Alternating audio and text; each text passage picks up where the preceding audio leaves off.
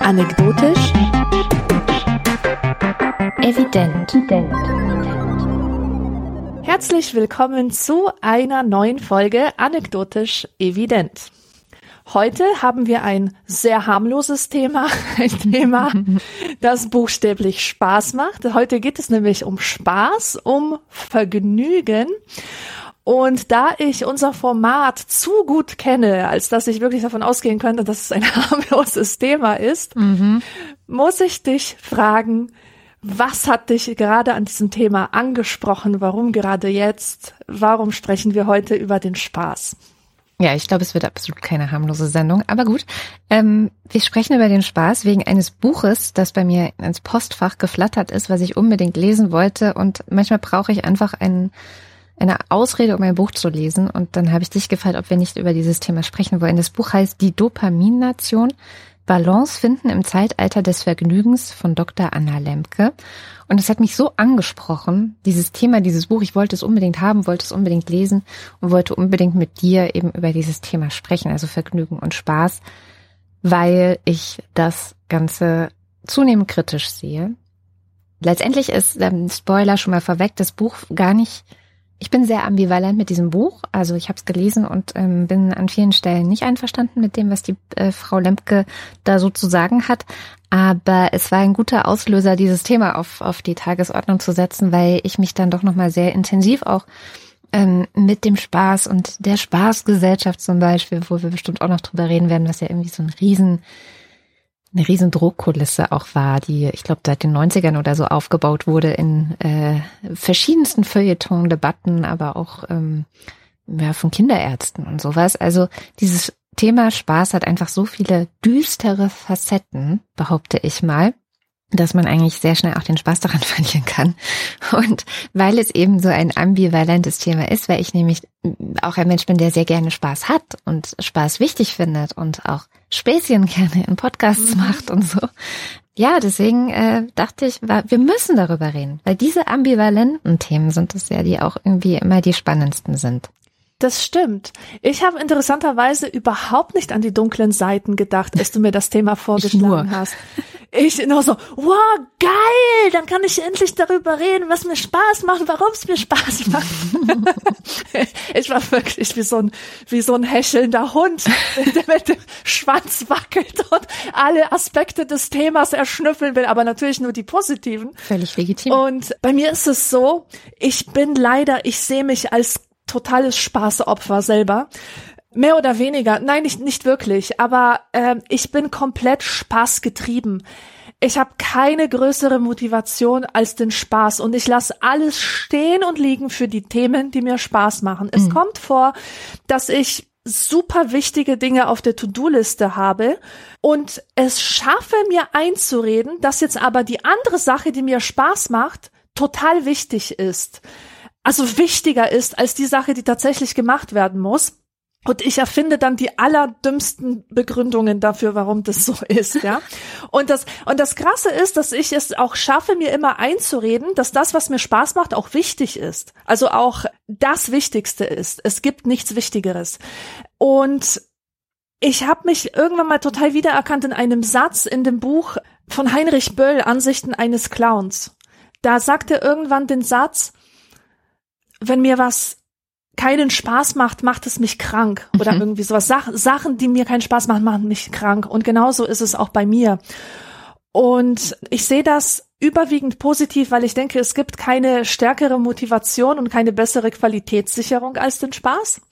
Also zumindest was Arbeit angeht, absolut. Ja, was gibt es Besseres, als eine Arbeit mit Freude zu machen? Da will ich später auch noch ganz viel darüber erzählen. Und gleichzeitig merke ich aber auch, dass meine Spaßorientierung oft dazu führt, zu so einer bestimmten Kurzsichtigkeit und eben, dass ich mich nicht darum sorge, wie es in meiner Zukunft ist. Und mir sind dann auch gleich, das Erste, was mir eingefallen ist zu dem Thema, war so, waren Pop-Songs. Der erste Song so, äh, Girls Just Wanna Have Fun von Cyndi Lauper. Ich liebe dieses dieses Lied. Ich könnte sofort auf die Straße rausrennen und tanzen, wann immer ich es höre. Aber wenn du mal auf den Text hörst, die singt dann so, ja, ich bin wieder nach Hause zurückgekommen mitten in der Nacht und meine Mutter fragt mich, was soll nur aus dir werden? Denk an deine Zukunft. Und der Papa, mhm. der ist auch total besorgt, was nur aus mir werden soll. Und das scheint halt so eine jugendliche Sache zu sein. Ähm, etwas, was in, in den Eltern oft Sorge auslöst, wenn die Kinder zu viel Spaß haben, dann denken sie halt nicht an ihre Zukunft, das ja auch richtig ist. Und dann gibt es dieses diesen N D W-Hit, ich gebe Gas, ich will Spaß. Und da geht's ja auch darum, wie jemand einfach mal die Regeln bricht, nicht drauf guckt, was die Polizei sagt, was das Benzin kostet, ob er Menschen im Verkehr gefährdet. Der will einfach Tempo, Tempo, Tempo, halt Spaß haben.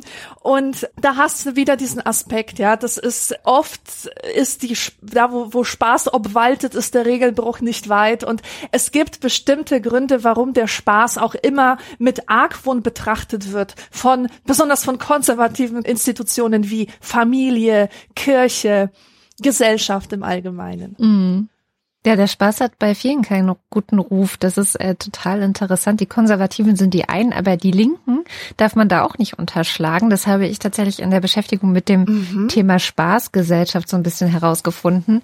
Und die Spaßgesellschaft, das ist irgendwie ein ein Kunstbegriff. Wie gesagt, ich glaube, in den neunzigern muss der aufgekommen sein. Und die neunziger waren ja auch so eine totale ein totales Spaßjahrzehnt, muss man ja auch Voll. mal sagen. Und da waren wir Jugendliche, also kein Wunder, ja. dass es uns total geprägt hat. Ähm, sowohl die Songs, die auf Viva liefen oder auch auf M T V. Also entweder waren es so richtig Depri-Sachen so, oder halt völlig überdrehte Blümchen, äh, Kirmes-Techno-Songs und die Love Parade war auch in der Zeit. Und also es war, eigentlich war Spaß in den neunzigern omnipräsent. Und als Jugendliche hast du eigentlich so eingeimpft bekommen, das ist das Wichtigste, dass du Spaß hast, dass du durchdrehst, dass du feierst, dass du das Leben feierst. Also es war so ein total hedonistisches Jahrzehnt eigentlich, mhm. kann man sagen. Und nachdem ich, äh, ich hatte ja eine relativ schwere Phase in meiner Jugend, weil ich eben Opfer von Mobbing war, aber nachdem ich sozusagen das hinter mir gelassen hatte, bin ich umso mehr in das Gegenteil gekippt und mit vierzehn, fünfzehn ging das bei mir los, dass ich wirklich regelmäßig an den Wochenenden auf Partys war und da getanzt habe und viel getrunken habe, bis zum geht nicht mehr. Also ich war dann wirklich schon ein bisschen berüchtigt, auch in der ganzen Schule. Also ich erinnere mich an eine Situation, am Montag nach einem Wochenende haben Leute in der Schule mich komisch angeguckt, weil ich einfach so viel Spaß auf einer Party am Wochenende hatte, dass es wohl auch ein bisschen peinlich geworden ist zwischendrin. Du hast einfach sehr hart gefeiert. Ich habe extrem hart gefeiert und ich habe jedes Wochenende mitgenommen und ich habe wirklich während der Woche, das habe ich auch so gesagt, so ich bin in die Schule gegangen und habe das alles irgendwie ertragen, aber gelebt habe ich eigentlich für die Wochenenden. So, das war meine Jugend. Und ich finde, so gehört Jugend auch so ein bisschen. Also egal, ob das jetzt Feiern ist oder egal, ob das, ähm, weiß ich nicht, äh, also Autobahnfahren jetzt vielleicht nicht unbedingt, aber irgendwas machen, was Spaß macht. Ich finde, Jugend ist dafür da, dass man, während man erwachsen wird, was ja schon schlimm genug auch ist auf vielen Ebenen, gleichzeitig so viel Spaß wie möglich hat. Weil wann hat man jemals wieder so viel Zeit? Wann hat man jemals wieder so viel Energie? Wann hat man jemals wieder so viel Bock auf das Leben und sich zu entwickeln und alles zu erkunden und alles zu verstehen? Und also so diese, diese ganze Hülle und Fülle an, was ist eigentlich Jugend, ist, ist für mich auch das, was ähm, alles Positive sozusagen an Spaß ist. Wobei mich selber natürlich Jugendliche, die in meinem ruhigen Hof sitzen und da Spaß haben, auch echt auf die Palme bringen können. Ja, ja, also. ja. Das heißt, also ich habe sehr viele Anekdoten zum Thema Spaß aus meiner Feiervergangenheit, die ja auch recht lange ging. Also ich habe das ja, wir haben ja schon über das Thema Feiern gesprochen. Ähm, ich habe das ja relativ ausgedehnt noch bis fast vor kurzem. Also eigentlich hat es jetzt erst die Corona-Pandemie so einen richtigen Cut da rein gemacht. Und ich merke auch jetzt, und vor allem auch habe ich das gemerkt, nachdem ich dieses Buch, die Dopamin-Nation, gelesen habe, dass es mich nicht mehr so reizt und dass ich es auch ganz gut finde, dass ich da so ein bisschen, ich will nicht sagen drüber hinweg bin, aber herausgewachsen bin. Mhm. Und nicht mehr so krass spaßorientiert bin, wie ich es früher war. Obwohl ich es ja. nicht allzu nur negativ sehe oder so. Ja. Und ich glaube, das ist tatsächlich auch eine natürliche und notwendige Entwicklung. Deswegen hat mich das gerade gefreut, dass du gesagt hast, hey, das ist das Privileg der Jugend und das sollen Jugendliche gefälligst machen. Und äh, man sollte dann nicht so streng mit ihnen sein, wenn sie halt nur Spaß suchen. Natürlich weiß man als Erwachsener, dass Spaß nicht das ganze Leben ist und kennt vielleicht auch die dunklen Seiten des Spaßes. Aber es ist wichtig für junge Menschen auch die Erfahrung zu machen, was passiert, wenn man zu viel Spaß hat, wenn man nämlich die dunklen Seiten erfährt. Das ist ja genau diese Sache. Ähm, Hedonismus, das ist ja alltagssprachlich, meint das ja Orgie, Exzess, übermäßig etwas tun, äh, wie zum Beispiel Alkohol trinken, Drogen konsumieren. Und jeder, der mal besoffen war, weiß, wie viel Spaß man betrunken haben kann, aber der kennt auch den Kater, der mhm. danach folgt.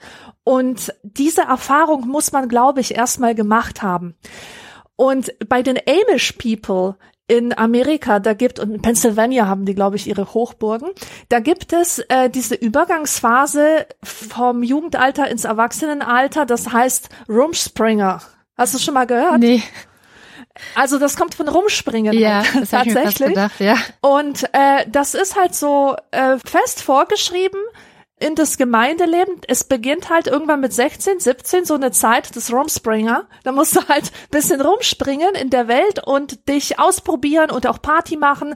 Und viele Amish-Jugendliche machen das tatsächlich so, dass sie ein exzessives Leben dann führen. Mhm. Und es ist halt dann vorgesehen, beziehungsweise das ist der normale Lauf der Dinge, dass achtzig bis neunzig Prozent dieser Jugendlichen tatsächlich wiederkehren in die Gemeinschaft, weil sie die authentische Erkenntnis, also die genuine Erkenntnis haben, dass es ihnen doch besser geht in der Gemeinschaft mit weniger Exzess, ja, dass sie einfach wissen, warum sie in der Gemeinschaft sind. Aber es ist genauso erlaubt, dass sie tatsächlich dann auch bei den Non-Amish leben. Mhm. Das ist anscheinend auch akzeptiert. Aber ich finde das eben cool, dass es einfach äh, diese diese Entwicklung zeigt, also dass man diesen Weg erstmal gehen muss, um überhaupt in der Lage zu sein, sich zu überlegen, wie möchte ich leben und wie möchte ich, wie viel Spaß oder wie viel Exzess will ich überhaupt in mein Leben integrieren. Mhm. Und ich möchte mal noch einen Augenblick bleiben bei diesem Prozess, bei der Entwicklung. Ich habe mich nämlich ein bisschen mit dem Hedonismus befasst und das ist ja, da steckt ja sehr viel mehr dahinter als nur unser alltagssprachlicher äh, Gebrauch von Hedonismus, also so ein egoistisches Spaßstreben, wo es eigentlich nur um die eigenen Bedürfnisse und um Lustbefriedigung geht. Und wer den Hedonismus begründet hat, war der Aristippos oder Aristippos oder so, so hieß der.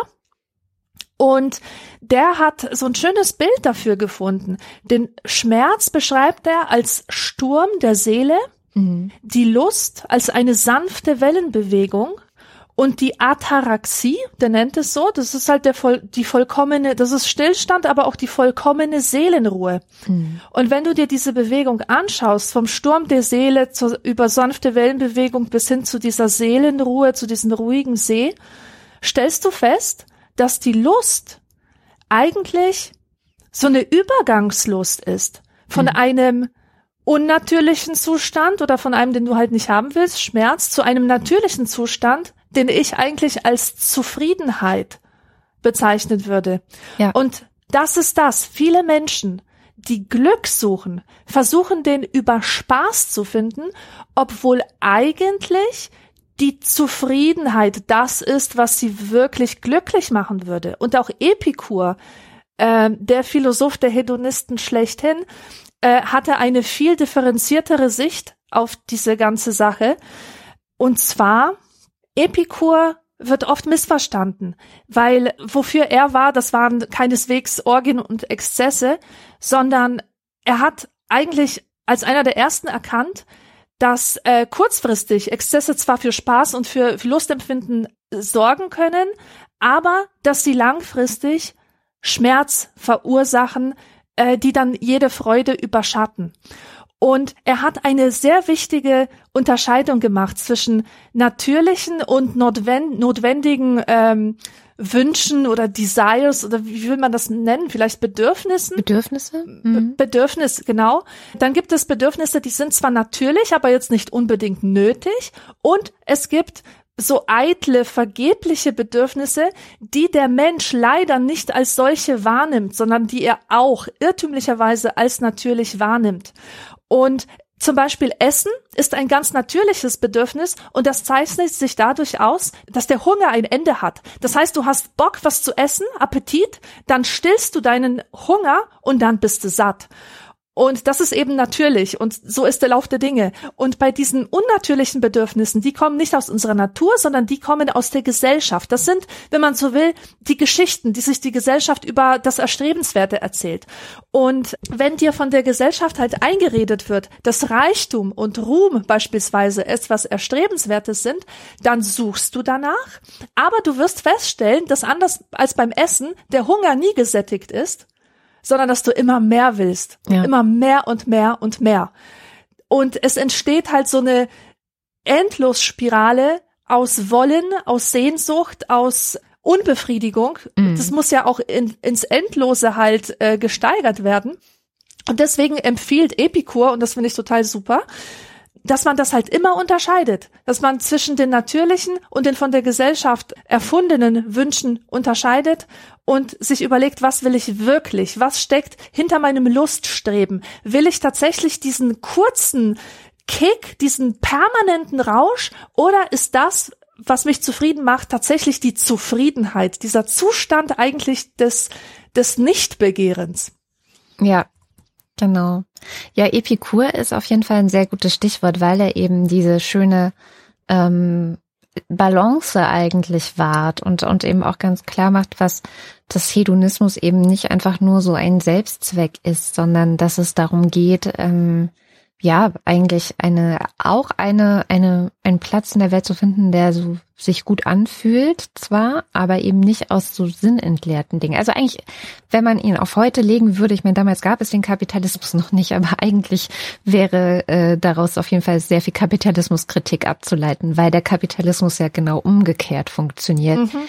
Nämlich indem er immer weiter neue Bedürfnisse in dir weckt, von denen du gar nicht wusstest, dass du sie hast und ähm, dir neue Dinge sagt, dass du sie unbedingt haben musst, von denen du gar nicht wusstest, dass du sie unbedingt haben musst. Das ist ja sozusagen der ganze Zweck von Werbung im Kapitalismus auch. Und deswegen finde ich es auch ganz schön, ähm, beim Feiern, ich habe es gerade schon angesprochen, habe ich hier in Berlin so eine Gruppe kennengelernt, die nennt sich die Hedonistische Internationale. Und die machen relativ viele Partys, zumindest äh, als es Corona noch nicht gab. Und die machen auch einen Kongress jedes jedes Jahr, der Hedonistenkongress. Und deren Maxime oder deren äh, Ziel ist, ich zitiere, ein fröhliches Miteinander, Anarchie, die Ideen Epikurs, bunte Freude, Sinnlichkeit, Ausschweifung, Freundschaft, Gerechtigkeit, Toleranz, Freiheit, sexuelle Freizügigkeit, Nachhaltigkeit, Friede, freier Zugang zur Information, Kunst, kosmopolitisches Dasein, eine Welt ohne Grenzen und Diskriminierung. Ah, also Hippie-Utopie. Absolutes Hippie-Festival, auch dieser Hedonistenkongress. Und die versuchen auch eben in ihrer, in Anführungszeichen, Arbeit, die eben meistens so ein bisschen wie so Spaßgerille auch daherkommt, ähm, versuchen die auch eben kritisch zu sein, Leute vorzuführen. Ich weiß nicht, ob du es mitbekommen hast, das ist schon viele Jahre her, zweitausendacht war das. Da haben sie zum Beispiel es geschafft, einen aus ihren Reihen in der Sendung Polylux, äh, die damals beim R B B lief und von Tita von Hardenberg ähm, moderiert wurde, da jemanden hinzusetzen, der sich ausgegeben hat als so ein Hardcore-Speed-Konsument und darüber gesprochen hat, äh, was das mit ihm macht und so weiter. Und die Redaktion hat das halt sehr dankenswert aufgenommen und er hat da so geredet über seinen krassen Speedkonsum und es war so voll der Schocker, äh, lief dann im Fernsehen, im öffentlich-rechtlichen Fernsehen und hinterher stellte sich raus, dass er eben gar keine, also dass er gar nicht echt ist, so, sondern dass er das einfach nur gespielt hat, um vorzuführen, wie schlecht im Grunde die Recherche von so einem Politmagazin ist, während es eben über so einen ja vermeintlichen Skandal ähm, berichtet. Mhm. Und solche Aktionen machen die halt immer, um so ein bisschen auch Leute vorzuführen oder Anfälligkeit in so einer schnellen Gesellschaft für zu schnelle Schlüsse und ähm, sowas zu machen. Aber es sind immer lustige Aktionen. Die lustigste fand ich eigentlich, als sie ähm, mit der Telefonnummer der S P D-Zentrale, also die haben einfach Leute angerufen aus der S P D, Und angezeigt wurde als Absendernummer sozusagen die S P D-Zentrale in Berlin. Mhm. Und äh, wollten dann mit den Leuten, also es waren alles Mitglieder der S P D, ähm, über die Frage äh, der Großen Koalition, ja oder nein, das war zweitausenddreizehn, als es eben genau darum ging, soll jetzt nochmal Große Koalition oder nicht. Und dann gab es so ein Mitgliedervotum und so. Und da haben sie einfach ähm, ja die Mitglieder angerufen, die halt gedacht haben, ja okay, jetzt ruft ja wirklich die Parteizentrale an. Und das war auch wieder so eine sehr, sehr lustige Aktion einfach, über die alle lachen konnten, weil natürlich alle darauf reingefallen sind. Aber sowas nutzen sie eben, also sie nutzen den Spaß letztendlich, um auf auch Probleme hinzuweisen oder Kritik an der Gesellschaft zu üben. Und das finde ich ganz lustig und das finde ich auch ganz gut. Gleichzeitig ist halt, das habe ich ja schon so angedeutet, diese Spaßgesellschaft, oder nicht die Spaßgesellschaft, aber diese Feierszene für mich einer der Gründe auch, warum ich äh, mit Spaß auch sehr ambivalent bin. Weil ich einige Personen und äh, Menschen dort kennengelernt und ähm, ja mit denen getanzt habe und so weiter, auch mich mit denen unterhalten habe, die in so einem ja Paralleluniversum fast gelandet sind. Und es hat auch sehr viel zu tun mit, was ähm, großes Thema in diesem Buch Dopamin-Nation ist, mit äh, ungesundem Konsum von bestimmten Substanzen. Ähm, ob das jetzt Amphetamine sind oder ob das ähm, Ecstasy ist oder Kokain oder Cannabis. Also es werden alle möglichen Drogen natürlich in dieser Szene auch konsumiert. Ähm, Es ist meiner Erfahrung nach manchmal auch schwierig. Manche Party ist zumindest schwierig ohne Drogen, weil alle drumherum sind eben auf Drogen und du verstehst auch die Dynamik des Ganzen eigentlich ohne Drogen quasi nicht. Also es ist so etwas, naja, schwierig manchmal. Und wenn man selber, weiß ich nicht, hin und wieder mal dann, ich habe tatsächlich hin und wieder hier und da mal was auch genommen, aber sehr, sehr selten. Ich war immer vorsichtig und habe immer auch Angst gehabt vor Drogen.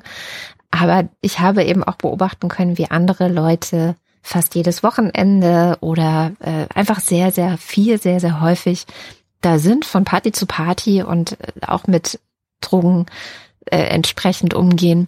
Und immer wieder sind mir Leute begegnet, die nach ein, zwei Jahren wirklich nicht mehr gut aussahen, so, und die einfach in so einen Kreislauf reingekommen sind, aus dem sie nicht mehr rausgekommen sind.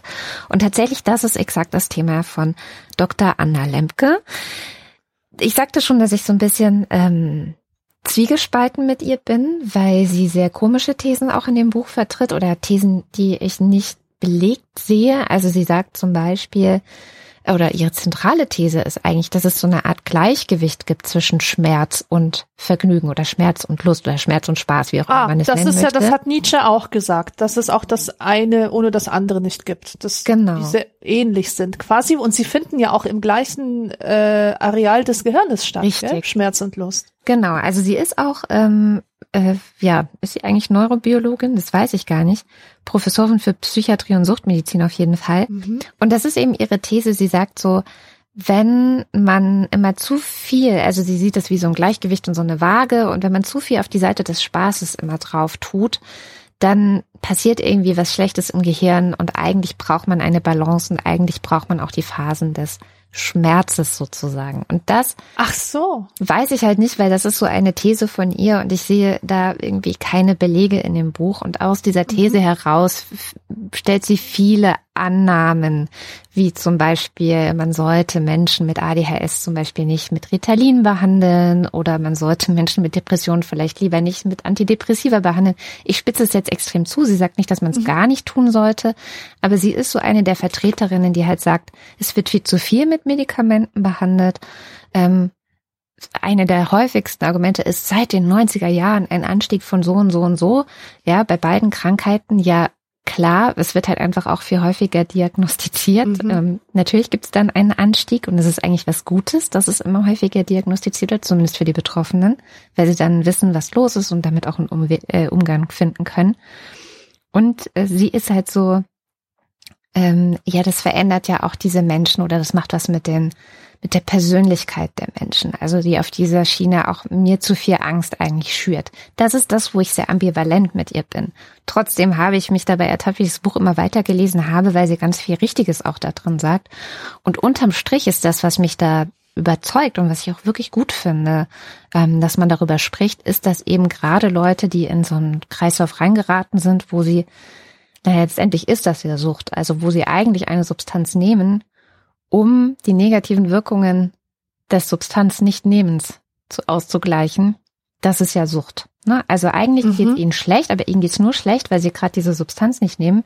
Und würden sie diese Substanz, also verglichen mit dem Zustand, bevor sie diese Substanz genommen haben, den kriegen sie gar nicht mehr äh, hin, ohne die Substanz zu nehmen. Ja. So, ne? Also man kennt es von Schlafmitteln, ähm, die süchtig machen, oder äh, es gibt ja diverse Schlafmittel, die süchtig machen, und da kannst du ja dann irgendwann, wenn du sie zu lange nimmst, nicht mehr ohne Schlafmittel schlafen. So, das ist ja eines der bekanntesten Beispiele wahrscheinlich. Und darum geht's bei ihr, und das Haupt, der Hauptprotagonist ähm, ist eben natürlich das Dopamin. Das Dopamin ist in unserem Belohnungsgehirn. Ähm, äh, Belohnungsgehirn, im, Be- im Gehirn, im Belohnungszentrum, und ist eben dafür verantwortlich, dass wir Freude spüren, dass wir Spaß spüren. Und sie hat es so ein bisschen auf dem Kika, eben auch dafür verantwortlich zu sein, dass wir in der Gesellschaft diverse Probleme haben, die wir vor, weiß ich nicht, dreißig, vierzig Jahren noch nicht so richtig hatten.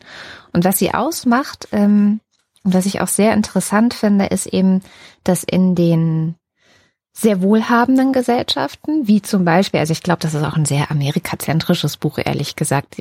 Sie schreibt viel über die Opioidkrise zum Beispiel. Ja, aber ich muss noch hinzufügen, ich habe in dieses Buch mal reingeblättert, das ist wirklich unerträglich amerikanisch. Mhm. Und was es für mich am amerikanischsten macht, sind diese endlosen Fallbeispiele von mhm. konkreten Menschen und ihren Lebensgeschichten. Ich kann das ja überhaupt nicht abhaben. Ja.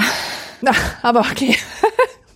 Genau, ja, ich sage ja, ich bin sehr, sehr ambivalent mit diesem Buch. Also ich bin da auch nicht so, es sind so ein paar ganz gute Sachen drin. Die nehme ich dann auch mit raus, aber es sind auch viele komische Sachen drin. Naja, mhm. egal. Genau, und sie zeigt eben auf das, und das ist tatsächlich eine Entwicklung, die Zufriedenheit, wovon wir ja gerade auch gesprochen haben. Also was ist eigentlich das Ziel von Hedonismus? Naja, am Ende ist es nur eine Übergangsphase zur Zufriedenheit. Diese Zufriedenheit hat in den wohlhabenden Gesellschaften in den letzten Jahrzehnten immer weiter abgenommen. Ja. Obwohl wir eigentlich so gesund und ja reich und also eigentlich mangelt es erstmal an wenig, aber je wohlhabender, je reicher, je gesünder und so weiter die Gesellschaften sind, desto weniger zufrieden können die Menschen sein. Und das ist natürlich erstmal eine paradoxe Feststellung. Warum ist das denn so? Und ich glaube tatsächlich, dass wir dieser Frage, was ist eigentlich los mit den Menschen, warum gibt es immer weniger zufriedene Menschen, auf die Spur kommen könnten eventuell, wenn wir nach dem Spaß fragen und warum es vielleicht nicht so gut ist, immer nur Spaß zu wollen. Absolut. Es gibt etwas, ein Phänomen, das nennt sich das Paradox des Hedonismus. Das besagt, dass häufig Spaß erreicht wird, nicht durch die Sachen, die Menschen tun, um Spaß zu haben, mhm. also mit diesem Ziel, ich muss jetzt Spaß haben, ich werde jetzt Spaß haben, sondern dass sie Spaß haben slash zufriedener sind, wenn der Spaß über ganz andere Dinge erreicht wird. Ja. Also hat man vielleicht schon mal erlebt, man hilft einem Nachbarn oder so mit dem Umzug, oder man macht halt sonst irgendwas, man streicht seine Hauswand, weil es mal gemacht werden muss, und merkt plötzlich, mein Gott, das macht mir total Spaß. Das ist ja super. Ja, und die die ursprüngliche Motivation war eben nicht der Spaß. Es war nicht, ah, ich suche jetzt Spaß, ich suche jetzt den Kick. Ja. Also, das ist wirklich ein Ding. Absolut. Also eigentlich, dass der Spaß durch Zufall kommt und nicht genau. planbar ist. Das ist ja die Erkenntnis auch daraus. Und das ist ja auch diese Unverfügbarkeit, die ja, ja auch in den letzten Jahren viel diskutiert wurde, dank Hartmut Rosa, die, wenn du den Ausgang einer Sache kennst, dann ist die Lebendigkeit raus. Ja. Und dann ist genau das raus, worauf es ankommt, was auch wirklich als sinnhaft erlebt wird. Ja. Weil Dopaminausstoß, ja, das ist ja die eine Sache, das kann man künstlich herbeiführen.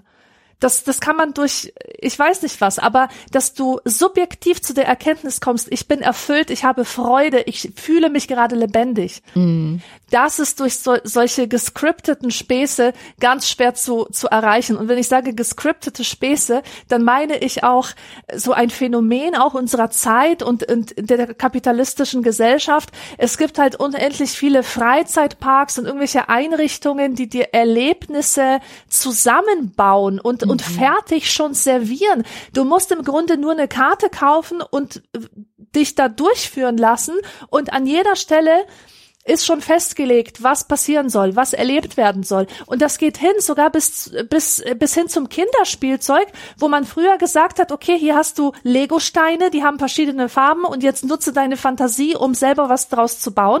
Und heutzutage ist quasi eine Spielanleitung dabei, wie damit zu spielen ist. Das ist so wie diese sprechende Puppe bei Momo im Grunde. Oh ja, ja? Das ist ein sehr guter Vergleich. Ja. Ja, es ist tatsächlich, ähm, sind wir, glaube ich, auch schon angekommen bei einem Antagonisten, mit, über den wir unbedingt sprechen müssen. Der Antagonist des Spaßes ist ja die Langeweile. Und ich finde die Langeweile eigentlich total großartig. Die Langeweile ist der Quell aller Kreativität. So ist es. Die Langeweile ist etwas, was einfach dazu gehört, um, ja, ähm, Ich, Caitlin Moran hat es mal so ausgedrückt, also die ist ja nicht zur Schule gegangen und die ist ja irgendwie in einer sehr großen Familie aufgewachsen mit sehr vielen Geschwistern, und dann habe ich gemeint, ja, wie ist das denn, wenn man nicht zur Schule geht, saß du dann die ganze Zeit vom Fernseher? Ja, das habe ich das erste Jahr gemacht, aber das wurde dann auch irgendwann langweilig und dann musste ich mir irgendwas anderes suchen, und das ist, was Langeweile ist. Ja, also Langeweile bringt dich dazu, dir zu überlegen, okay, was mache ich denn jetzt? Und sie hat dann mit vierzehn ihren ersten Roman geschrieben, ja, also, ja, genau. Was äh, einfach eine völlig unterschätzte Superkraft letztendlich ist, die Langeweile. Und da komme ich jetzt zu einem Thema, was ich sehr auch sehr ambivalent eigentlich betrachte, ähm, sowohl an meinen eigenen Kindern auch als an deren Freunden und Altersgenossen und so weiter. Ich glaube, es ist gerade eine Debatte in ganz vielen Elternhäusern und Schulen und überhaupt. Haben Kinder noch Langeweile? Fragezeichen. Haben sie noch genug Langeweile? Oder ist das durch die Smartphones und durch die Computerspiele eigentlich komplett verloren gegangen?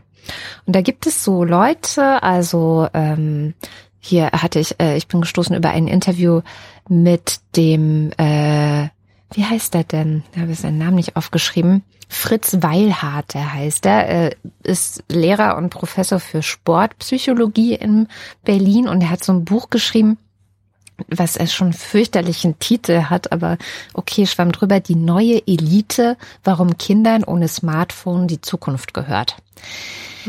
Ist er sehr zugespitzter Titel, und er hat auch sehr zugespitzte, sehr schwarz-weißige, ohne Graubereich Meinungen. Also er ist wirklich der Meinung, dass Kinder ohne eigenes Handy die zukünftige Elite sind, weil sie einfach irgendwelche Fähigkeiten entwickeln, die andere Kinder mit Handy oder anderen Bildschirmen nicht entwickeln können, weil sie keine Langeweile haben. Das ist im Grunde seine zentrale These, also die Handys töten die Langeweile und deswegen wird aus diesen Kindern mal nix. So, ich, und es ist wirklich, ähm, ich spitze das nicht zu, sondern das ist so wirklich im Grunde seine These. Er sagt auch so Sachen wie, ich würde meine Kinder nie in einen Kindergarten geben, wo es irgendwie schon Bildschirme gibt, und ähm, wir haben auf jeden Fall äh, bildschirmfreie Tage und wir machen bildschirmfreie Urlaube und sowas, und das ist eine sehr, ich glaube, ähm, anschlussfähige Theorie für total viele Eltern, und ich hatte neulich auch eine Veranstaltung, da ging es um Digitalisierung in der Kinder- und Jugendhilfe, also so betreutes Wohnen und sowas, wo auch das Thema war, dass eben sehr viele betreuende Fachkräfte aus dem Bereich ähm, so Smartphones und Computerspiele eigentlich rein als etwas sehen, was ja Langeweile tötet und die Kinder letztendlich ähm, in so einem Teufelskreis landen und aus ihnen mal nichts mhm. wird. Ja? Mhm. Zusammengefasst ges- gesprochen. Und diese Debatte ist sehr groß. Also da gibt es ja auch noch diesen Spitzer, der irgendwie die digitale Demenz vertritt und so. Also es gibt da so wahnsinnig viele Ängste im Umgang ähm, oder, oder im Zusammenhang zwischen Kinder, Jugendliche, Smartphones, Computerspiele. Und natürlich nutzen Kinder und Jugendliche Smartphones und Computerspiele in erster Linie, um Spaß zu haben. Klar. In erster Linie, um ähm, Spaß zu haben. Was viele aber nicht sehen, ist, dass es eben auch soziale Räume sind, in denen sie da sind, wo sie sich dann wiederum die ganze Zeit mit anderen Menschen austauschen und eben auch teilweise mit Freunden. Also ich sehe es jetzt an meinem mhm. Sohn. Ja, der spielt ziemlich viel, äh, momentan Minecraft. Aber die Hälfte der Zeit spielt er das in Wahrheit zusammen mit seinem besten Freund, der halt am anderen Ende der Leitung auch mit ihm spielt. Also sie spielen halt ja. keine Brettspiele, so, ich glaube, das ist so ein bisschen, zumindest bei denen, vorbei. Das, vielleicht, wenn wir unterwegs sind oder so, dann spielen sie vielleicht mal ein Kartenspiel oder so. Aber im Großen und Ganzen ist jetzt jetzt halt das Computerspiel das, was wir früher mit Monopoly gemacht haben oder so. Ich weiß es nicht. Ähm, aber es ist eben auch eine soziale Interaktion. Und deswegen bin ich selber wahnsinnig zwiegespalten, mich da zu viel einzumischen, da zu viele Grenzen zu setzen und merke aber auch, dass sie es kaum aushalten, nicht nur meine Kinder, auch andere Kinder, Langeweile zu haben und dass das Langeweile so ein bisschen als der Feind angesehen wird. Und das macht mir schon mhm. Sorge. Mhm. Ja, ich glaube auch, dass es dir zu Recht Sorge macht. Ähm, das ist auf jeden Fall ein Aspekt, den ich auch kritisch sehen würde. Auch bei diesem Thema am Handy kleben, Spiele spielen und Gamification ähm, an und für sich. Da habe ich mir nämlich auch drüber Gedanken gemacht. Lustig, du hast gerade gesagt, für dich ist das Gegenteil von von ähm, Spaß die Langeweile. Ich hätte jetzt ein für anderes. Für die Kinder, ich glaube für die Kinder. Oder für die ist Kinder, so. genau, mhm. genau. Weil ich habe jetzt nämlich als Antonym den Ernst gefunden, weil, ja. weil das, der sich auf etwas bezieht, ähm, was mir immer wieder sauer aufstößt. Und zwar, dass es bei vielen Erwachsenen, meistens der älteren Generation, so eine über tiefe Überzeugung gibt, dass etwas nicht gleichzeitig spaßig und tiefsinnig sein kann. Es ist absolut undenkbar, mhm. dass zum Beispiel gute Literatur unterhaltsam ist oder dass etwas, wobei man lacht und auch dreckig lacht und ähm, irgendwie Spaß hat, das ist halt immer so was Plattes, Flaches. Und es hat überhaupt kein Gewicht. Und alles, was man mit Spaß und mit Freude lernt, kann ja eigentlich nichts sein. Ähm, das ist einfach etwas, was ich immer wieder beobachte, ja, dass es diese Überzeugung gibt. Und ich habe mich auch selbst mal gefragt, wie stehe ich denn zum Beispiel zu dem Konzept Spaß beim Lernen und wo hat das Grenzen? Einerseits bin ich eine totale Verfechterin von unterhaltsamen Lernen, weil das ist mein Geschäftsmodell, erstens, mhm. bei allem, was ich tue. Und ähm, zweitens sehe ich ja auch, dass es, dass es funktioniert. Man kann sich tatsächlich Dinge viel besser merken, wenn man sie mit etwas Positivem verknüpft. Total. Aber wir müssen, wir dürfen nie vergessen, dass Mechanismen, die für uns als, also als Privatpersonen oder auch als, als Personen im Beruf funktionieren, dass die schon längst vom Kapitalismus entdeckt wurden und dass die auf eine Art und Weise eingesetzt werden, die dann nicht mehr die ersehnte Wirkung bringt, sondern die nutzen den Mechanismus halt so, dass sie Gewinn draus haben, aber es geht dann nicht mehr wirklich darum, etwas zu lernen. Ein Beispiel dafür ist Duolingo. Hey. Ich hasse Duolingo. Hey. Ich hab's aus, ich hab's ausprobiert und glaub mir, ich habe viele Wochen reingesteckt, das auszuprobieren. Und bitte, ich, ich verteufle hier niemanden, der Duolingo nutzt, denn es ist eine App, die unglaublich viel Spaß macht. Und deswegen habe ich sie so lange genutzt. Mein Ziel war, Spanisch zu lernen. Mhm. Und ich habe jeden Tag gelernt. Ich wurde jeden Tag erinnert. Ich habe jedes Mal das alles gemacht. Und ich hatte unendlichen Spaß an diesen Figuren, die mir das beibringen, an den individuellen Stimmen. Ich habe mir echt da einen abgelacht. Es war echt super. Und dann habe ich irgendwann festgestellt, dass ich überhaupt nicht fit für meinen Spanienurlaub bin. Ich kann nämlich gar nicht sprechen. Ich habe so ein mhm. bisschen eine Ahnung. Also ich weiß zum Beispiel, was Lo siento heißt, mhm. aber ich weiß nicht, was, welche grammatischen Strukturen dahinter stecken, dass ich Lo siento sage. Das heißt ja nicht, ich tut mir leid, sondern dieses bedauere ich. Ja, genau. Ja? Und, und diese Sachen sind aber wichtig für mich, weil nur so kann ich Sprache wirklich verstehen, nur so kann ich sie mir aneignen und, und sie dann auch sprechen. Und lustigerweise mhm. habe ich meinen Fehler erkannt. Ich habe mir dann ein Lehrbuch besorgt, das mhm. man an der Volkshochschule benutzt und habe jeden Tag ungefähr dieselbe Zeit reingesteckt, mit den Lehrbüchern zu lernen, wie ich in Duolingo reingesteckt mhm. habe. Und zufällig habe ich dann einen Bekannten getroffen, der mir gesagt hat, hey, ich lerne auch gerade Spanisch. Ich so, hey, cool, wie, seit wann denn? Ja, seit ein paar Monaten. Ich so, ja, genau wie ich. Wie lernst du? Mit Duolingo. Ja. Und dann, und dann habe ich Same versucht, übrigens. mit ihm zu sprechen. Ja, echt? Ja. Also ich habe dann versucht, mit ihm zu sprechen. Ich habe ihn gleich so angelabert und wir haben ein paar Sätze hingekriegt. Aber irgendwann war bei dem Ende. Ich wollte weiter diskutieren und er hatte keinen Wortschatz mehr. Beziehungsweise mhm. er hatte den Wortschatz, aber er hatte nicht die Flüssigkeit oder er konnte das jetzt nicht einsetzen in der Situation. Er wusste nicht, warum man das so sagt und das so mhm. sagt. Und dann habe ich mir gedacht, ja, das ist eigentlich genau das. Es wird dir der Spaß an, am Sprachenlernen verkauft. Ja. Und ich möchte noch dazu sagen, ja, ähm, Duolingo ist ja super, wenn man so oberflächlich Interesse an einer Sprache hat und einfach zum Beispiel Kanji lernen will in Japanisch oder so, einfach wissen will, wie funktioniert das Arabische, ähm, kann ich vielleicht ein paar Brocken Ukrainisch lernen oder so, mhm. dafür ist das gut. Aber wenn man ernsthaft, ja, im Gegensatz zu Spaß, wenn man ernsthaft eine Sprache lernen will, ist Duolingo nicht äh, ausreichend. Und da finde ich es echt schade, dass so viele Leute dran glauben, dass der unglaubliche Spaß, den, den das Nutzen dieser App macht, tatsächlich dann zu Sprachkenntnis führt. Ja, was du hast schon das Wichtige angesprochen. Also ich habe jetzt schon die vierte Sprache mittlerweile, die ich bei Duolingo lerne, wobei die ersten beiden habe ich nicht wirklich ernsthaft gemacht. Also da hatte ich auch noch, äh, habe ich noch nicht dafür bezahlt. Ich glaube, das macht auch einen Unterschied, ob man dafür bezahlt oder nicht.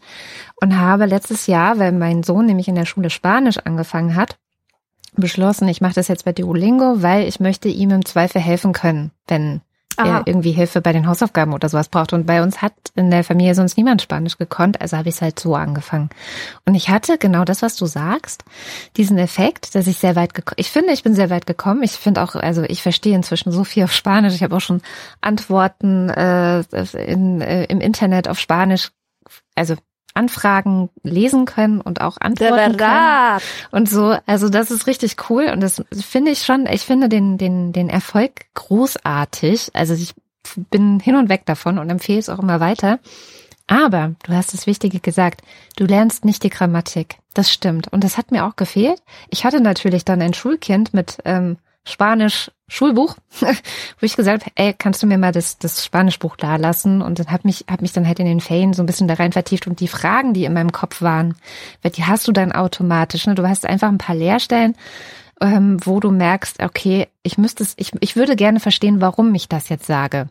Also Duolingo funktioniert, glaube ich, von der Logik her so, und du nennst es Spaß, ich denke, es ist so wie Kindersprachen lernen. Nämlich einfach Learning by Doing. Einfach indem man es tut und benutzt und es wird nicht viel erklärt. So, das ist, glaube ich, die Idee dahinter. Und äh, tatsächlich ist es für mich auch nicht ausreichend. Und ich mache jetzt gerade die zweite Sprache ernsthaft. Also die ersten beiden waren irisches, Gälisch und Tschechisch, aber bei Tschechisch habe ich ganz schnell wieder aufgehört. Ähm, ich mache jetzt gerade parallel Spanisch und Russisch und merke auch hier und habe mir gerade schon die Bücher rausgesucht in der Bibliothek, die ich mir ausleihen werde. Ich brauche mehr Info zur Grammatik. Gerade beim Russischen ist es irgendwann, du verzweifelst, weil die haben irgendwie sechs verschiedene Fälle oder so.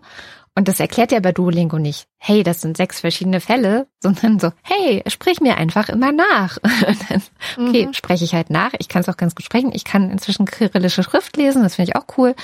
Aber ich weiß nicht, warum ich jetzt das sage und warum ich jetzt das sage. Und natürlich genau. kannst du es dann nicht einfach so aus dir selbst heraus sprechen, sondern ja, ich probiere jetzt mal so ein bisschen. Hm. Genau. Und das ist eben, das ist eigentlich mein einziges Problem, hm. weil wenn man nämlich das rational betrachtet und wenn man sich darüber im Klaren ist, was die Grenzen dieser Methode sind, ja. dann ist ja gegen Duolingo nichts zu sagen. Genau. Ich habe nur den Verdacht, dass der große Spaßfaktor, den diese App bietet, viele Menschen blind dafür macht, dass sie einem ineffizienten Tun nachgehen. Und das finde ich einfach schade. Und es gibt auch ganz viel so Lernspielzeug, wo du weißt, mein Gott, das ist ja Schmarrn. Die machen Werbung dafür, dass ja. das Kind nebenher was lernt, aber in Wirklichkeit drückt es nur Knöpfe und bedient irgendeinen Sucht, suchtmachenden Mechanismus. Das stimmt, das stimmt voll, genau. Also das, äh, ich ich bin da halb bei dir auf jeden Fall. Ich finde gut, ähm, dass es eben wirklich so Spaß macht, dass man auch wirklich jeden Tag Bock drauf hat. Also für mich ist es genau die richtige Dosis an Spaß. Ähm, es hat ja auch noch nicht, du nanntest es Gamification. Es gibt ja da drin dann auch für Erwachsene zumindest, ich habe gesehen, bei Kindern gibt es das nicht, äh, so eine Art Wettbewerb, dass du mit anderen so konkurrierst um einen ersten Platz und so weiter und so fort und du kannst so Badges haben und so weiter. Und ähm, da bin ich ja sehr ansprechbar für, weil es mich wirklich motiviert, da dran zu bleiben und auch wirklich um Platz eins zu kämpfen. Und so. Das heißt, ich mache dann halt nicht nur fünf Minuten Spanisch am Tag, sondern schon eher morgens eine halbe Stunde und abends eine halbe Stunde. Mhm. Und das ist natürlich viel. Und dann kommst du natürlich auch schnell voran. Wie gesagt, ergänzt um das spanische Buch meines Sohnes. Ja. Ähm, habe ich dann schon das Gefühl, dass es wirklich was bringt. Aber ich glaube, genau, man muss sich eben im Klaren sein, dass fünf Minuten am Tag ein bisschen auf Duolingo abhängen nichts bringt, sondern wenn man es ernst meint, um wieder zu dem Thema zurückzukommen, muss man halt trotzdem eine Stunde die Sprache lernen jeden Tag und muss dann auch sich Gedanken machen, verstehe ich eigentlich, was ich da sage und ja, wie sind denn die Vergangenheit? Das ist zum Beispiel was, wo ich jetzt gerade bin, die Vergangenheitsformen von verschiedenen Verben. Ähm, da die spült mir Duolingo einfach so rein, ich plapper die nach und ich habe aber gar keine Ahnung, wie man die verschiedenen Verben ja. jetzt ähm, tatsächlich richtig durchdekliniert und werde mir das dann jetzt auch wieder in dem Spanischbuch anschauen. Pass auf, ich habe eine Idee. Ähm, den nächsten Brief schreibe ich dir auf Spanisch. Oh. Und, und du schreibst auf Spanisch zurück. Sehr gut. Weil das könnte nämlich wirklich sinnvoll sein. Ja. Denn da äh, können wir das tatsächlich anwenden. Etwas, was wir nicht wissen, können wir nachschauen. Und wir sind auch noch in Beziehung miteinander. Das ist ja. etwas, was uns beiden Spaß macht. Es könnte funktionieren. Wir können ja mit einer Postkarte anfangen. Das finde ich gut. Jetzt, cool, oder? und und apropos Spaß beim Lernen. Also ja. ich war äh, auch, ich habe mich auch mit der Frage beschäftigt, wie wie unterhaltsam darf es sein? Und ist, die Sache ist die, im Juni fahre ich mit einer Schülergruppe, Schülerinnengruppe eigentlich, nach Auschwitz mhm. und habe mich auch gefragt, Ähm, absurderweise, wie kann ich das so unterhaltsam wie möglich gestalten, ja? Kann man das irgendwie witzig machen, so? Und natürlich, vollkommener Schwachsinn, natürlich, das ist absurd, das ist auch zynisch, das, das so zu betrachten. Aber dann habe ich darüber nachgedacht. Und dann ist mir eingefallen, dass ich eigentlich schon mein Anne-Frank-Projekt auf diese Weise gemacht habe. Also, ähm, damals haben wir Briefe an Anne geschrieben, aus unserer Perspektive in die Vergangenheit hinein. Und das war etwas, was die Schülerinnen sehr unterhaltsam fanden und was uns auch allen ja Spaß gemacht hat. Mhm. Und da kann man natürlich die Frage stellen, darf das Spaß machen? Darf es Spaß machen, sich mit einem düsteren Thema zu beschäftigen? Und ich sage mittlerweile, natürlich darf es Spaß machen. Es muss sogar Spaß machen, um reinzukommen. Ich würde das jetzt genauso sehen wie dieser Begründer des Hedonismus, dass der Spaß eine Übergangsbewegung ist. Der Spaß ist quasi der Zuckerwürfel, der es dir leichter macht, einen Zugang zur Bitterheit der Medizin zu finden. Okay, da macht alles den, den Zugang leichter. Und es geht ja gerade darum, den Zugang zu eröffnen. Und das ist so, das Thema Nationalsozialismus, das lockt niemanden. Ich glaube, niemand hat da wirklich Bock drauf, in Anführungsstrichen. Aber wenn du es schaffst, irgendeinen spaßigen Aspekt darin zu finden, also etwas, was, was du gerne machst, etwas, was, ähm, was mit dir selbst zu tun hat. Ja, dass du versuchst, dich einzufühlen durch die Sachen, die du selber weißt, die du selber kennst. Das ist ja auch so ein Aspekt, den, den BuzzFeed ausschlachtet ohne Ende, dass es immer um dich, um dich, um dich, um dich geht. Mhm. Aber das kannst du nutzen. Das kannst du einfach nutzen, um die Tür zu öffnen, die dann eine echte Beschäftigung ermöglicht. Eine, die auf Spaß verzichten kann und trotzdem für Erkenntnis sorgt. Ja. Ja, voll wichtig. Ich finde auch, dass es total erlaubt ist, gerade auch im Umgang mit jungen Menschen, den Spaß an einer Sache nicht zu vernachlässigen und auch wirklich so, wie wir die Anekdoten als Brücke zur grauen Theorie nutzen, auch da den Spaß ein Stück weit äh, zu nutzen. Und die Anekdoten sind ja meistens irgendwie auch ein bisschen witzig oder spaßig oder ähm, haben hoffentlich die HörerInnen ein bisschen Spaß dabei, wenn wir so aus unserem Nähkästchen plaudern. Ich finde, ähm, dass es natürlich auch kippen kann. Ich, das unterstelle ich jetzt gar nicht dir, sondern das unterstelle ich einfach auch dieser Gesellschaft, womit ich nochmal zurückkomme zu dem zu dem Thema Spaßgesellschaft.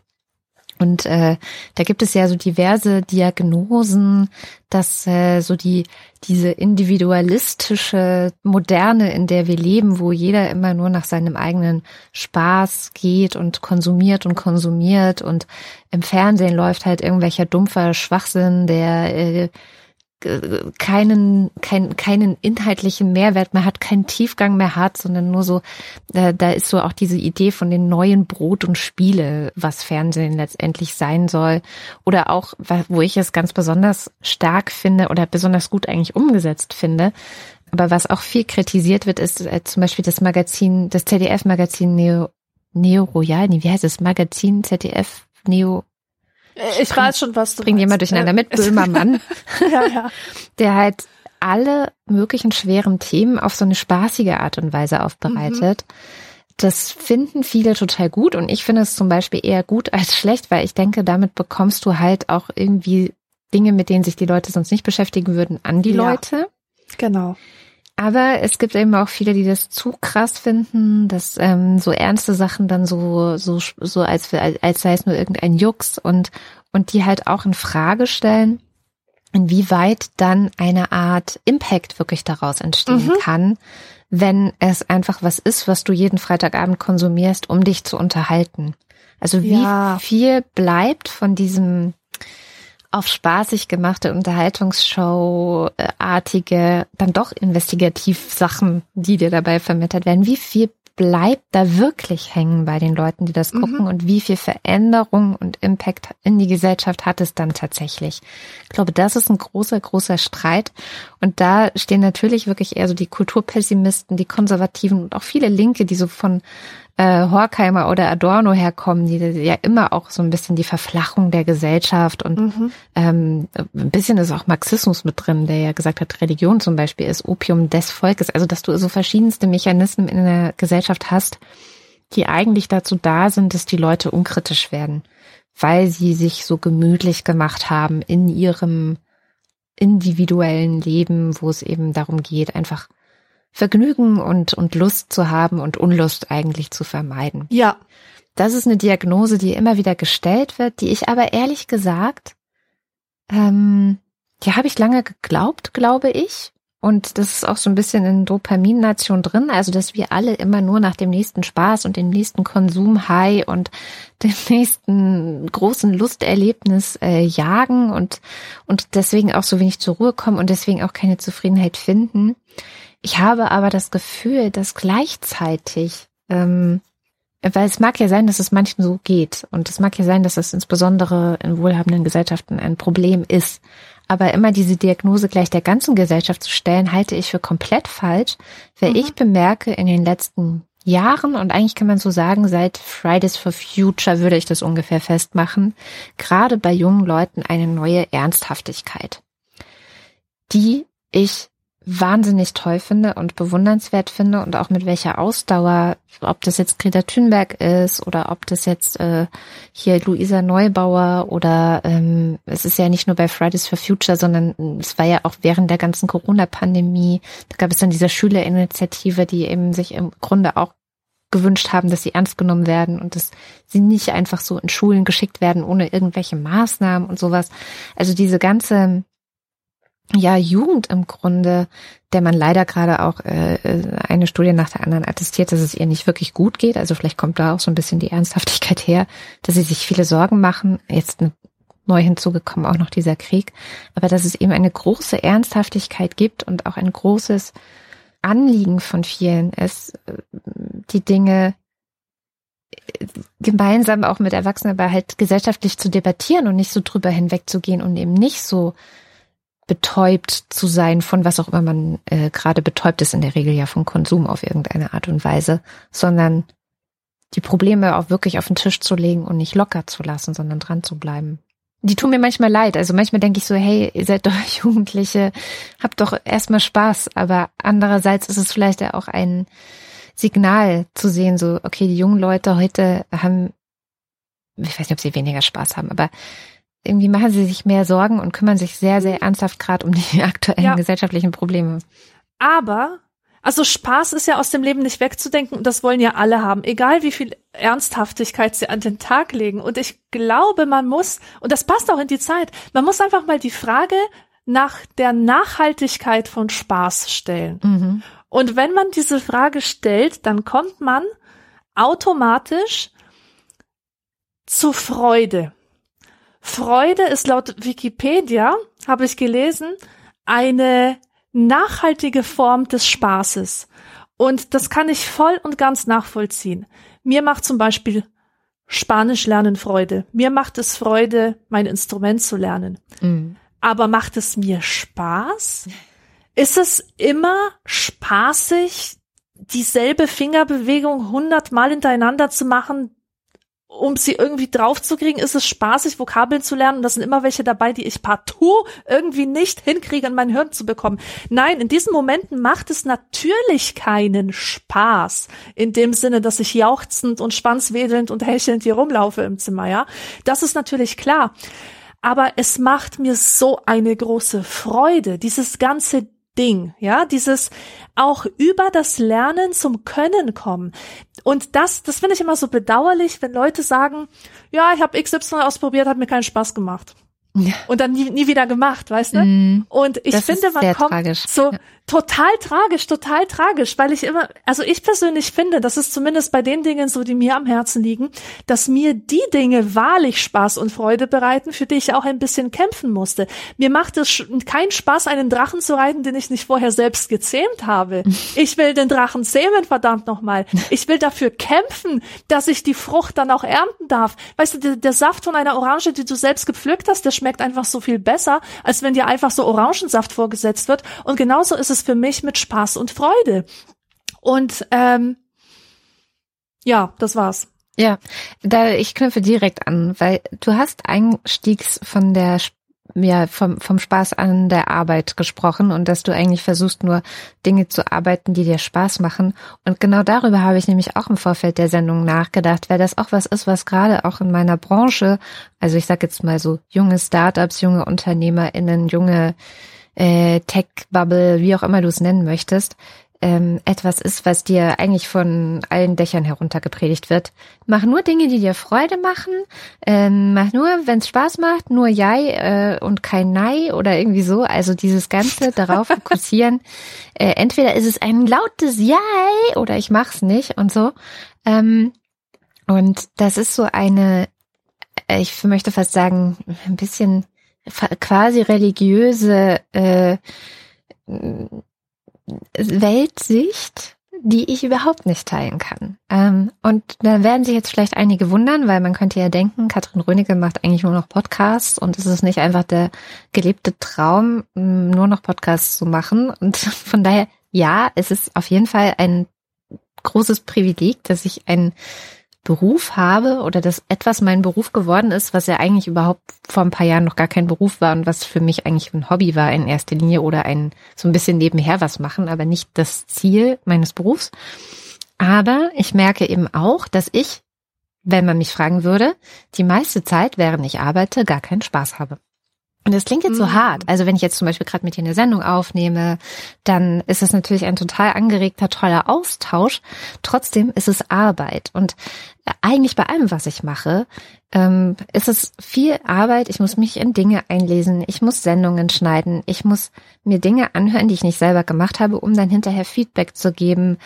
Ich betreue eine ganze Menge von Leuten auch dabei oder berate sie oder stehe ihnen zur Seite, während sie in verschiedensten Prozessen drin sind. Also es ist so ein, mein Alltag ist sehr bunt. Es sind ellenlange Dinge auf meiner To-Do-Liste und am Ende ist es tatsächlich Arbeit und ich mache das nicht, weil es Spaß macht, sondern ich mache das, weil ich es, weil ich das Produkt, das am Ende dabei rausfällt, sehr mag. Mhm. Und, und das Produkt ist meistens ein guter Podcast, den dann hoffentlich Menschen hören und die sollen dann Spaß haben. Die, also letztendlich ja, ist genau. das, was an meiner Arbeit das Tolle ist, dass ich Dinge produzieren kann, die Leuten Spaß machen. Und das ist für mich etwas, was befriedigend ist. Aber befriedigend ist nicht, dass ich die ganze Zeit während der Arbeit Spaß habe. So. Und das ist, glaube ich, ein großer, großer Unterschied, weil ich glaube nicht, dass mein Dopamin im Belohnungszentrum die ganze Zeit am Feuern ist bei der Arbeit. Überhaupt nicht. Und das, diesen Zahn möchte ich deswegen auch gerne einfach allen ziehen, die garantiert auch auf Instagram oder TikTok oder wo auch immer bei irgendwelchen Young Entrepreneurs Konferenzen oder sowas damit konfrontiert werden, dass sie, dass sie dann vielleicht auch denken, oh mein Gott, ich mache das Falsche, weil ich habe nicht die ganze Zeit Spaß. Nein, Arbeit ist Arbeit und es ist schön, wenn man bei der Arbeit hin und wieder Spaß hat, aber das sind die mhm. eher seltenen Momente. Ja, ja. Also ich kann sagen, dass alles, was ich tue, mir tatsächlich Spaß macht. Mhm. Gleichzeitig empfinde ich es aber natürlich auch als Arbeit. Zumindest empfinde ich es nicht als Freizeit.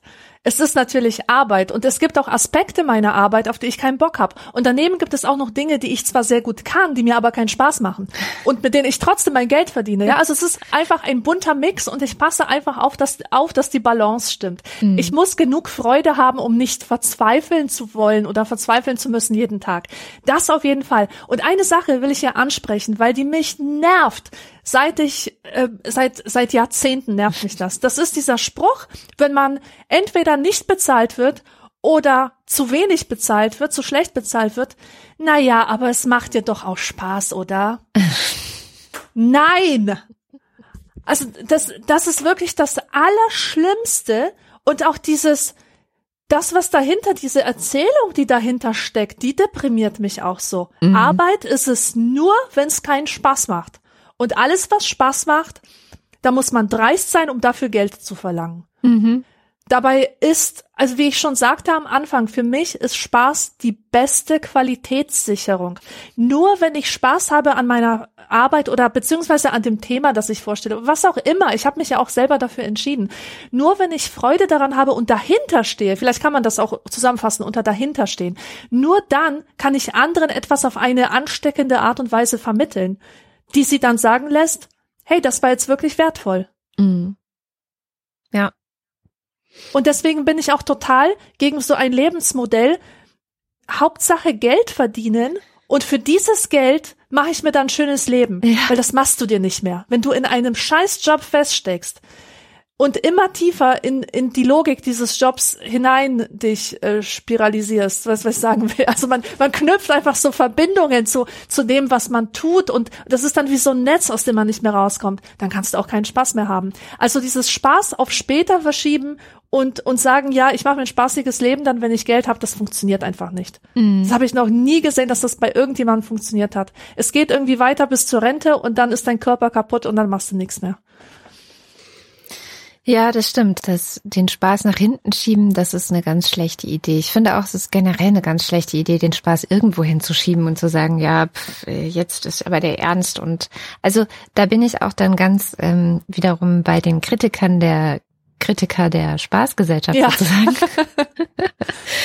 Weil, also da fand ich einen sehr schönen äh, Text von von Wolf Lotter, der sich mit denen auch mal auseinandergesetzt hat. Da geht's auch unter anderem um Spaßgesellschaft. Es gab nämlich mal vor ein paar Jahren eine Brand eins zum Thema Spaß. Die haben sich natürlich auch mit dem Ganzen gut äh, auseinandergesetzt.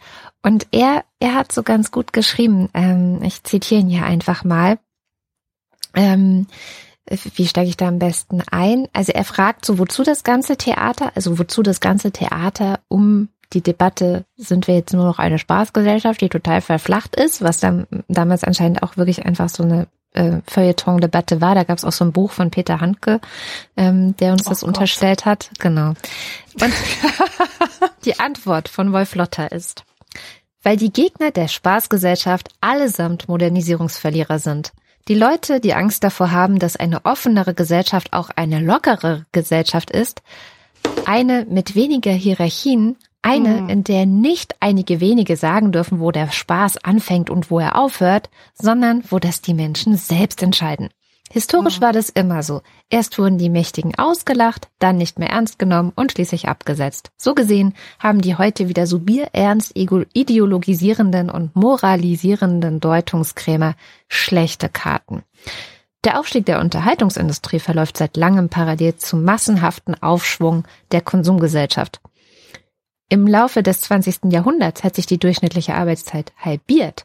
Rechnet man Wochenenden, die gesetzlichen Feiertage und den statistischen Urlaubsanspruch der Deutschen zusammen, dann ergibt das hundertdreiundvierzig freie Tage pro Jahr. Somit stehen dem Bürger pro Jahr für Hobbys und Freizeit mehr als neun Stunden zu verf- pro Tag, Entschuldigung, pro Tag für Hobbys und Freizeit mehr als neun Stunden zur Verfügung. Die Spaßgesellschaft ist längst Realität. Und im Grunde finde ich das einen schönen Ansatz zu sagen, wo ist eigentlich das Problem? Ist es nicht eigentlich total gut, dass wir mehr Zeit haben? Ist es nicht total gut, dass wir uns unseren Hobbys hingeben können? Ob das Gärtnern ist, ob das äh, Harfe spielen ist, ob das Spanisch lernen ist, ist ja völlig egal. Aber ist es nicht eigentlich total toll und sollten wir das nicht feiern, dass wir eine Gesellschaft geworden sind, die nur noch halb so viel arbeiten muss wie äh, vor fünfzig oder hundert Jahren? Also Ich feiere das ehrlich gesagt total. Ich fände es nur schön, und dann komme ich wieder zum Anfang der Sendung, wenn wir da nicht gleichzeitig eine Dopamin-Nation werden, auch wenn das Wort natürlich total bescheuert ist, ähm, sondern versuchen, eine Balance zu finden in Richtung Zufriedenheit, weil das ist das, was tatsächlich ähm, am Ende genau. glücklich macht. Genau. Und wir dürfen nie vergessen, dass der Kapitalismus uns immer im Nacken sitzt und der Kapitalismus sich der Unterhaltung und des Spaßes bemächtigt hat, so dass wir geneigt sind, den Spaß nur noch außerhalb von uns selbst zu suchen, statt in uns. Und darauf sollten wir uns besinnen, weil wir sind ja anfällig für diese Mechanismen. Wir hatten das auch in unserer Sendung über Träume. Kannst du dich noch dran erinnern? Mhm. Da habe ich gesagt, der Kapitalismus nimmt unsere Träume, verändert sie, um sie uns zu erfüllen, und dann stehen wir mit nichts da. Ja. Weil es nicht mehr unsere Träume sind. Und genauso ist es mit dem Spaß. Wenn wir den Spaß immer nur auf Netflix, in irgendeiner Spiele-App oder in einem Freizeitpark oder in, was weiß ich, in einer TikTok, in einem TikTok-Story-Stream ohne Ende, ja, wenn wir das in solchen Sachen suchen, also außerhalb von uns, dann ist die Wahrscheinlichkeit groß, dass sich eine Suchtspirale entwickelt und dass wir am Ende nur noch Leere fühlen. Deswegen auf jeden Fall den Spaß als Konzept embracen. Spaß ist super, Spaß ist Lebensenergie, ist Vitalität. Mhm. Aber nur, wenn er aus uns selbst kommt. Klar, ja. Der kann auch mal aus anderen Quellen kommen. Einfach nur, dass man das im Kopf behält. Dass man zum Beispiel sehr viel Spaß haben kann, wenn drei oder vier oder fünf Leute zusammenkommen und sich zusammen irgendeinen Quatsch ausdenken. Das reicht vollkommen aus. Man muss nicht für hundertfünfzig Euro in einen Escape Room. Nicht unbedingt. Warst du mal in einem Escape Room? Aber hallo. Und ich mach's doch total gerne. Ich liebe ach, das. Ach, okay. okay. Ja, ja, aber, aber das ist jetzt für mich. Nicht. Aber ja. es ist, es ist einfach nicht das, ähm, Es, du brauchst es nicht, um Spaß zu haben. Genau, ja. Genau, ich finde auch, das ist auch so eine Theorie, die ich schon länger habe, weil ich mal auf der Suche bin nach coolen Gesellschaftsspielen und so, für auch für die Familie und für Freunde und so weiter. Und ich habe den Verdacht inzwischen, dass es viel mehr Spiele gibt, als es Spiele gibt, die Spaß machen. Und dass es schon Ach, ja. auch eine Kunst geworden ist. Und da bitte ich jetzt mal die Hörerinnen und Hörer, schreibt uns in die Kommentare Spiele, gerne Gesellschaftsspiele, ähm, aber auch Computerspiele meinetwegen. Ähm, wir haben ja hier eine Switch, ähm, die euch richtig Spaß machen, mit anderen zusammenzuspielen am besten. Und mhm. ähm, weil ich wirklich das Gefühl habe, es gibt eine riesen, ein Riesenangebot, wie ja in allen, letztendlich auch im, im, in der Literatur, in den Filmen.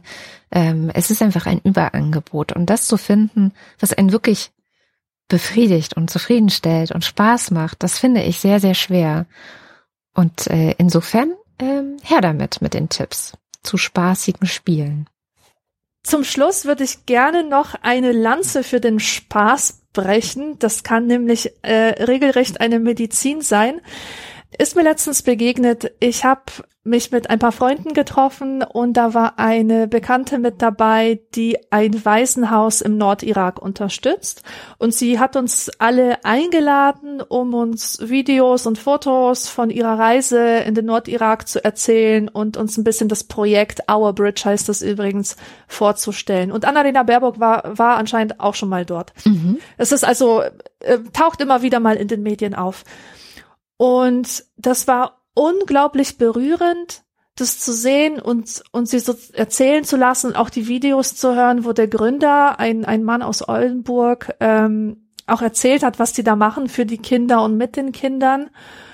Und was mich am allermeisten beeindruckt hat, war, wie sehr er immer wieder den Spaß betont hat. Mhm. Die Kinder sollen Spaß haben. Spaß, Spaß, Spaß, Spaß. Über alles. Die sollen einfach weg aus, aus ihrem Kopf rauskommen. Und vielleicht als Hintergrund, das muss man natürlich wissen, es sind Waisen und es sind Kinder, die viele Jahre in, in I S-Gefangenschaft waren. Das heißt, das sind hochtraumatisierte Kinder und die leben alle im U N-Flüchtlingscamp. Mhm. Und die werden morgens mit dem Bus aus diesen Flüchtlingscamps geholt und in die Schule da mit diesem angeschlossenen Waisenprojekt ähm, gekarrt. Und dort machen die so schöne Sachen, die spielen zusammen, die toben, die tanzen, die haben eine ganz tolle musikalische und Kunstbetreuung. Es wird darauf Wert gelegt, dass sie ihre Werke dann auch anderen zeigen können, dass sie stolz drauf sind. Und irgendjemand hat dann aus der Runde gefragt, ja, macht ihr denn keine keine psychologische Betreuung oder sowas, keine Traumaprävention, irgendwas, Traumabewältigungsbetreuung, äh, äh, irgendwie sowas? Und dann hat die gesagt, nee, das hat man am Anfang machen wollen, aber dann festgestellt, dass es keine bessere Traumaprävention für diese Kinder gibt als Spaß. Mhm. Als denen tatsächlich so viel Freude in ihrer Kindheit ja. zu schenken, wie nur reinpasst. Weil das ist nämlich eine echte Ressource, von der man, aus der man dann schöpfen kann. Und bemerkenswert natürlich, dieser Spaß kommt nicht von Handys. Also man, man drückt denen jetzt keine Games in die Hand, sondern man spielt mit ihnen, man schenkt ihnen Aufmerksamkeit, man mhm. macht tolle Aktionen, macht jeden Tag zu etwas Besonderem. Und in diesem Sinne, das kann auch Spaß sein. Absolut. Das haben wir auch gemerkt. Wir hatten ja hier so ein, ein paar ukrainische Geflüchtete in der erweiterten Familie aufgenommen und da waren auch zwei junge Kinder dabei, die, als sie ankamen, noch etwas verschüchtert waren und auch offenbar ein wenig traumatisiert. Und das, was wirklich am besten geholfen hat, war, ähm, dass alle Kinder gemeinsam miteinander gespielt haben und wirklich einfach eine entspannte Zeit hatten, ein Stück weit Normalität, aber eben auch diesen Spaß, den Kinder miteinander haben, wenn sie zusammen spielen. Und das war so unendlich wertvoll und so gut und hat so gut getan, dass schon nach ein paar Wochen man gemerkt hat, okay, sie sie entspannen, sie sie ja. sie, sie kommen irgendwie an. Und ja, ich kann mir sehr gut vorstellen, dass, also ich finde auch, das habe ich immer schon gefunden und das finde ich auch gilt für alle Ewigkeit, wenn man mit Kindern zu tun hat, dann ist Quatsch machen eine der wichtigsten Kompetenzen, die man können sollte. Man sollte einfach immer irgendwie überraschenden Quatsch, also das finde ich auch das Wichtige am Quatsch, dass man, dass das nicht erwartbar ist, sondern dass man so ein, so ein bisschen aus dem Hinterhalt sie mit Quatsch und Überraschung überfällt, dass sie einfach wirklich sehr spontan auch lachen. Das war für mich immer eine der schönsten und größten Herausforderungen, ähm, sie eben auch wirklich möglichst viel in ihrem Alltag zum Lachen zu bringen, die Kinder. Weil das etwas ist, was, ja, was auch, finde ich, das Kindsein so, so lebenswert macht, dass es eine Phase ist, in der alles quatschig sein darf und ja, nicht ernst sein Fall. Muss. Also eigentlich sollte der Ernst, der ist, der ist sowieso da. Also mein, mein Credo ist auch immer, die, die Welt da draußen ist scheiße genug. So, ja, ich brauche nicht äh, im Umgang mit Kindern dafür zu sorgen, dass sie irgendwie auch mal was Ernstes erleben oder dass sie auch mal sehen, äh, dass nicht immer alles nur so schön ist und das Leben kein Ponyhof und so. Das ist nicht meine Aufgabe als Erwachsene, der mit Kindern zu tun hat, sondern da ist die Welt schon äh, leider gut genug drin, den Kindern das früh genug selber beizubringen, sondern meine Aufgabe ist, dass sie eine gute Zeit haben. Mhm. Ja, und apropos Krieg noch, eine Sache. Als der Krieg losgegangen ist, in den ersten zwei Wochen, da konnte ich mir nicht vorstellen, eine Unterhaltungsveranstaltung zu besuchen mhm. und fand es auch total pietätlos, wenn Leute auf Instagram irgendeinen Quatsch gemacht haben. Und dann kam irgendwann so dieser Diskurs auf, dass Leute gesagt haben, nee, das ist jetzt gerade wichtig.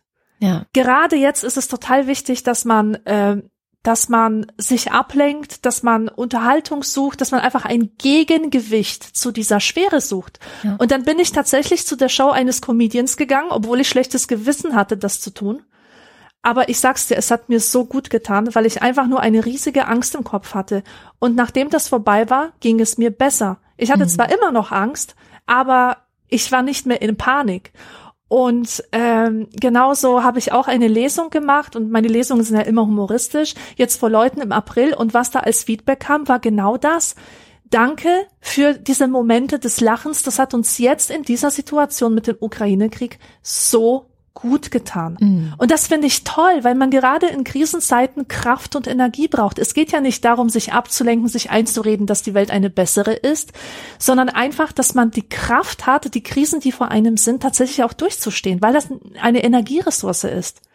Ja, absolut. Ich glaube, gerade die Woche habe ich oder letzte Woche einen kurzen Radiobeitrag gehört über ein Comedy-Programm in Kiew, das jetzt wieder gestartet ist und wo die Leute auch so glücklich und dankbar waren, dass es eben jetzt doch auch in Kiew wieder was zu lachen gibt und wie wichtig das den Menschen mhm. einfach auch ist, um durchzuhalten. Ja. ja, genau. Also hier ist schlechtes Gewissen echt nicht angebracht. Absolut.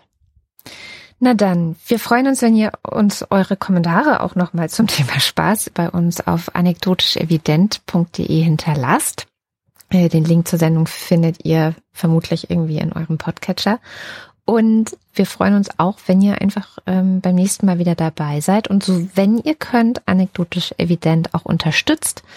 Ihr wisst ja, wir sind und bleiben eine werbefreie Sendung, aber damit das auch funktioniert und dass es kostenlos für alle bleiben kann, ähm, wäre es toll, wenn ihr ein bisschen was zurückgeben könntet, wie ihr uns unterstützen könnt, findet ihr auch auf der Webseite. Das war's für heute. Bis bald. Tschüss.